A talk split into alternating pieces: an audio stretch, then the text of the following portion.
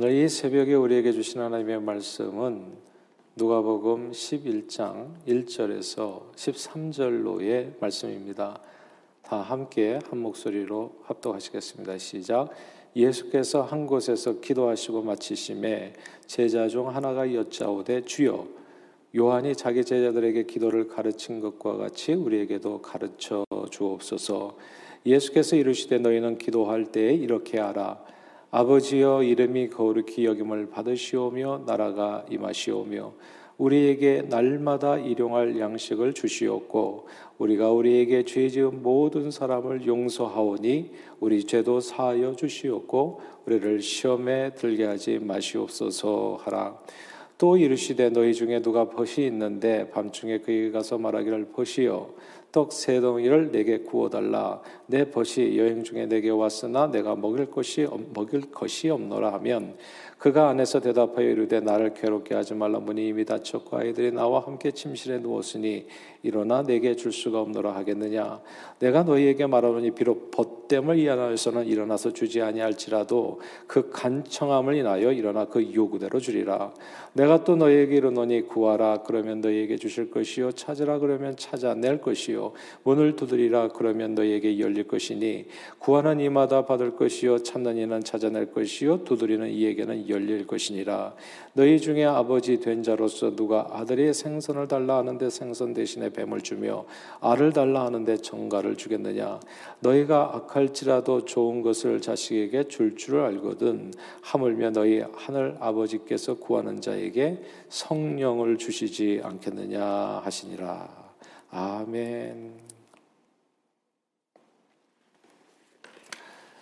아, 보통 신앙생활을 시작할 때 사람들이 이렇게 힘들어하는 것 중에 하나가 아, 사실 기도입니다.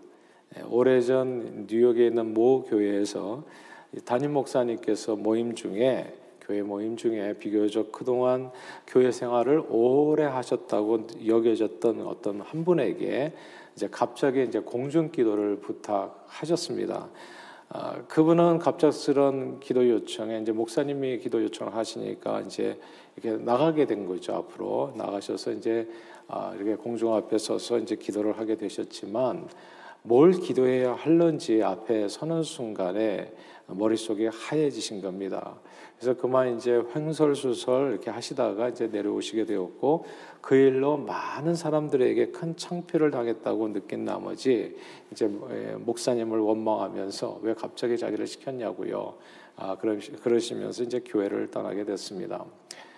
아, 그러나 교, 기도는 누구에나 쉽지 않습니다. 뭐 신앙생활의 연조를 떠나서요. 또 아, 사실 뭐 직분자나 그렇지 않은 자나 할 것 없이 또 기도를 쭉 해오셨던 분들에게조차 사실 기도는 쉽지 않습니다. 기도하다 보면 자칫 잘못하면 누구 들으라는 식의 뭐 혈교, 설교 형식이 되기도 하고 또 기도하다 보면 막 신세 타령처럼 되기도 하고 또 기도하다 보면 중언부언 뭔 소리 하는지 전혀 모르는 말을 중얼거리게도 되고요. 그래서 기도는 사실 얼마나 오랫동안 신앙생활을 했는지에 별 상관없이 누, 누구에게나 아, 쉽지는 않습니다. 그래서 어떤 분은 이제 기도에 좀 자신 없어 하시는 분은 이제 공중 기도는 절대 시키지 말아 주세요. 이렇게 미리 이제 부탁하는 경우도 있지요. 오늘 본문에 보면 예수님 당시 신앙인들도 하나님께 드리는 기도가 쉽지 않았던 듯 싶습니다. 그래서 하루는 예수님께서 기도를 마치셨을 때 제자들이 예수님께 나와서 기도하는 법을 좀 가르쳐 주십시오라고 요청을 합니다. 그때 주님이 제자들에게 가르쳐 주신 기도가 바로 이제 주 기도문입니다. 이 주기도문의 모든 내용을 사실 살펴볼 필요가 있지만 모든 내용 하나하나가 다 중요하지만 아, 저는 오늘 본문을 통해서 여러분들과 딱 한 가지만 먼저 나누고 싶습니다. 아, 그한 가지가 오늘 본문 2절에 나옵니다. 우리 2절 같이 한번 읽어볼까요? 11장 2절입니다. 시작. 예수께서 이르시되 너희는 기도할 때 이렇게 하라. 아버지여 이름이 거룩히 여김을 받으시오며 나라가 임하시오며 아멘. 여기서 아버지여라는 이 단어를 주목해야 합니다. 예수님은 제자들에게 기도를 가르쳐 주시면서 하나님을 아버지라고 부르라고 말씀하셨습니다. 어, 이 아버지요 이 단어가 되게 중요하거든요. 처음 단어가 뭐든지 다 중요하잖아요. 맨 처음 단어 나오는 단어가 father입니다. 어, 이 호칭이 되게 중요해요. 아버지는 사실 예수님 당시 유대인들에게는 좀 익숙하지 않은 하나님 호칭이었습니다.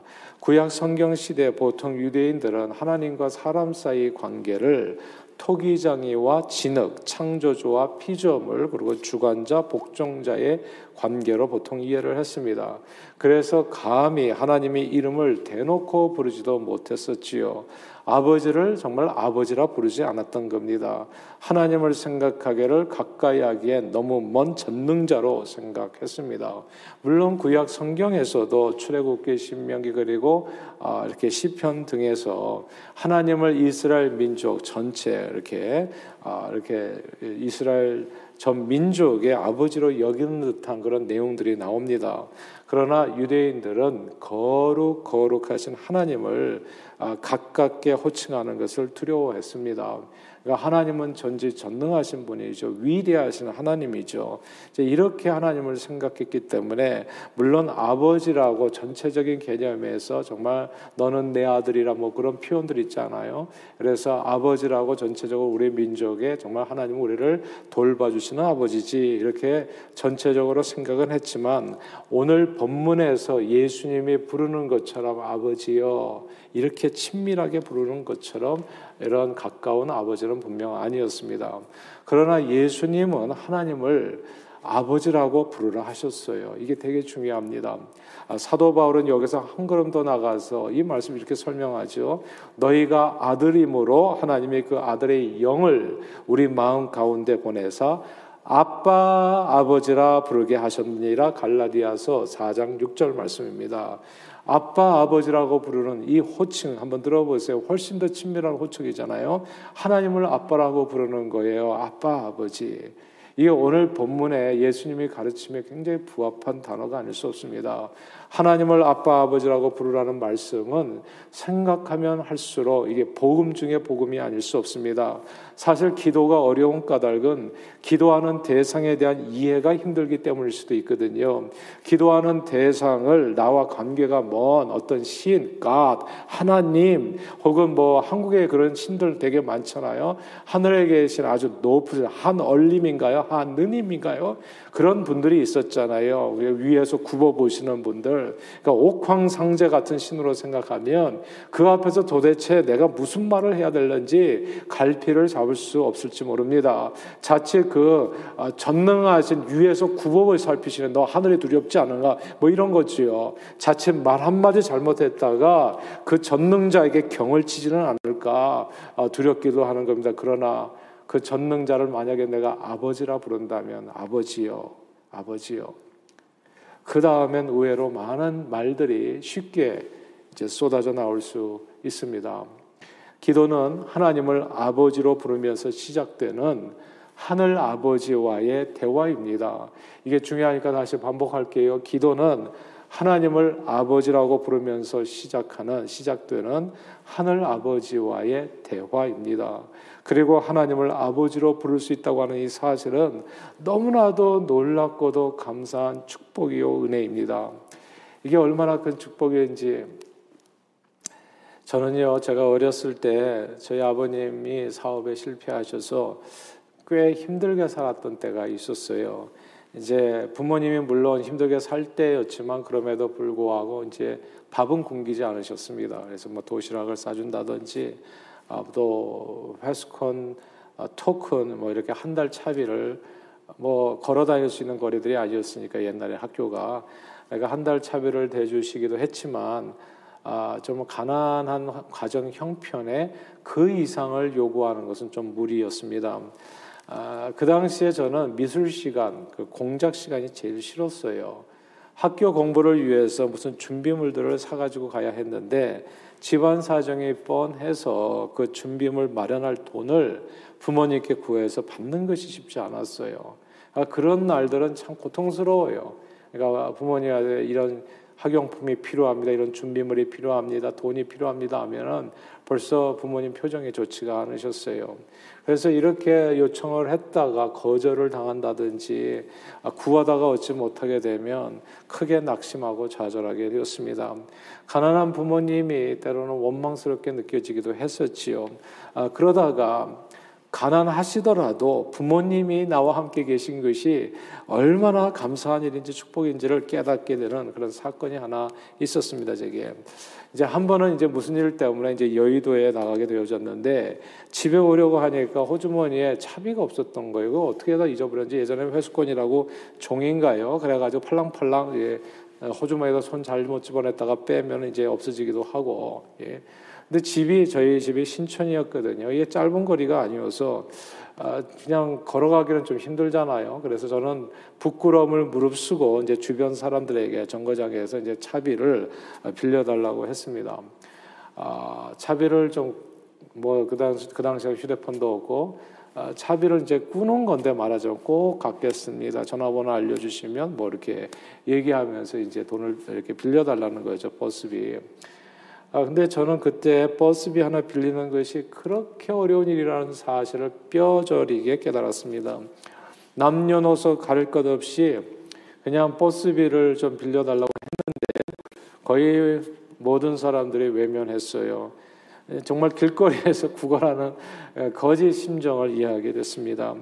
버스비 하나에 사람이 참 많이 비루해지더라고요. 자존심은 상할 대로 상하고 결국 버스비 하나 구걸해서 얻지도 못하고 그래서 아주 비참한 심정으로 여의도에서 신촌까지 한없이 걸어 돌아오게 되었습니다. 저는 그 일을 겪으면서 구걸하지 않아도 진짜 구걸하지 않아도 점심 도시락 꼬박꼬박 싸주시고 버스비를 한 달씩 착착 알아서 챙겨주시는 부모님께 정말 깊이 감사하게 됐어요. 알고 보니까 그까이 그 학용품이 중요한 게 일도 아니었습니다. 엄마, 아빠 외에 형제, 친척, 친구 그 누구도 엄마, 아빠처럼 내 강구를 쉽게 들어주는 일은 없었습니다. 다 모든 사람들에게는 다 빚지는 거예요, 사실은 갚아야 될 빚이라고요. 근데 엄마, 아빠는 이게 빚이 아니더라고요, 빚이. 그냥 은혜로 그냥 무상으로 거저 주시는 선물일 뿐이었어요. 내가 뭔가를 필요로 할 때 언제든 나아가 자존심 1도 상하지 않고 땡깡 부리면서 편하게 요구할 수 있는 아빠, 엄마가 계시다는 것은 놀라운 행운이요, 축복이었습니다. 그래서 저는 이 세상 그 무엇과도요, 아버지를 아버지라고 부를 수 있는 이 특권을 바꾸지 않습니다. 창조주 하나님, 전지 전능하신 여호와를 아버지로 부르는 그 특권이요. 그분을 아버지로 아버지여라고 부르는 한에 있어서 우리는 이미 무한한 은혜와 축복을 받는 행운 아들입니다. 행복자들이에요. 그리고 이 축복은 오직 예수 그리스도를 통해서 우리에게 주어진 놀라운 하나님의 은혜입니다. 성경은 영접하는 자 곧 그 이름을 믿는 자들에게는 하나님의 자녀가 되는 권세를 주셨다 말씀했습니다.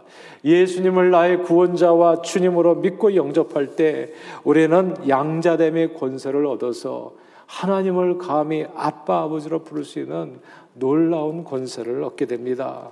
기도에 관한 가르침이 담긴 오늘 본문을 보면요. 아버지라는 단어가 이제 몇 번 더 나오거든요. 우리가 함께 읽었던 2절에 아버지여 나오죠. 그리고 11절에 보면 아, 또 너희 중에 아버지 된 자로서 누가 아들이 생선을 달라 하면 뱀을 주며 알을 달라 하면 정가를 주겠느냐. 그렇게 되어 있죠. 그리고 13절에 이어집니다. 우리 오늘 본문 11장 13절 이번에는 13절 한번 같이 한번 읽어볼까요? 시작. 너희가 악할지라도 좋은 것을 자식에게 줄줄 알거든 하물며 너희 하늘 아버지께서 구하는 자에게 성령을 주시지 않겠느냐 하시니라. 아멘.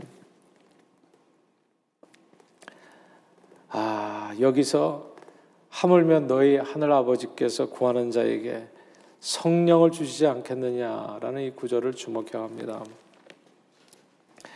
육신의 아버지들도 악할지라도 자식들의 요구를 들어주는데 하물며 선하심과 인자하심이 풍성하신 하늘 아버지께서 저와 여러분들이 구하는 것은 모두 넘치도록 반드시 들어주신다는 약속의 말씀입니다.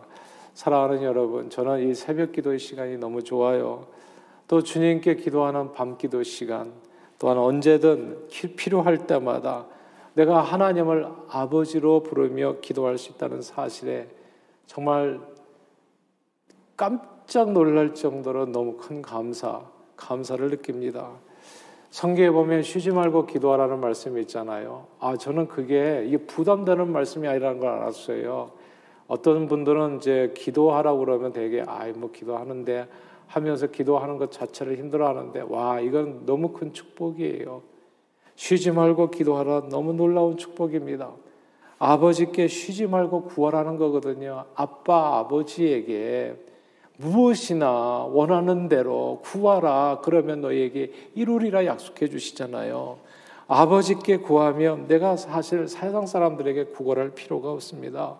세상 사람 날 몰라줘도 하나도 부러운 게 없어요. 하나도 아쉬운 게 없고요. 왜냐하면 우리에게는 아버지가 있는 걸요. 그래서 얘기하는 거예요. 아버지하고 부르라고.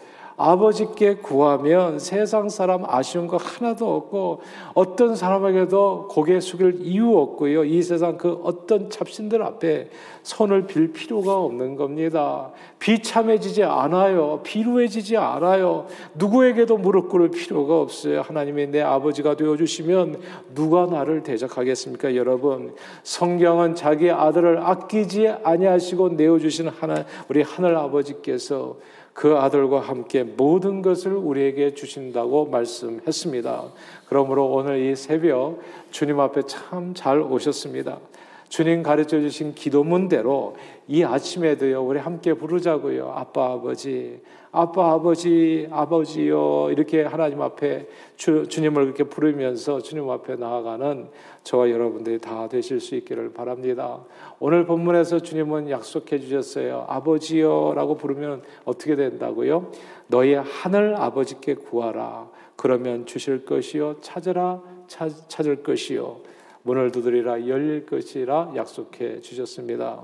오늘도 아버지여 하나님을 아버지로 부르며 아무것도 염려하지 마시고 오직 모든 일에 기도와 간구로 감사함으로 여러분 아랠 내용들이 있잖아요. 그걸 다 아버지께 아뢰어서 우리 모든 소원을 예수 이름으로 이루며 늘 성령 충만으로 범사에 감사하며 승리하는 저와 여러분들이 다 되시기를 주님의 이름으로 축원합니다.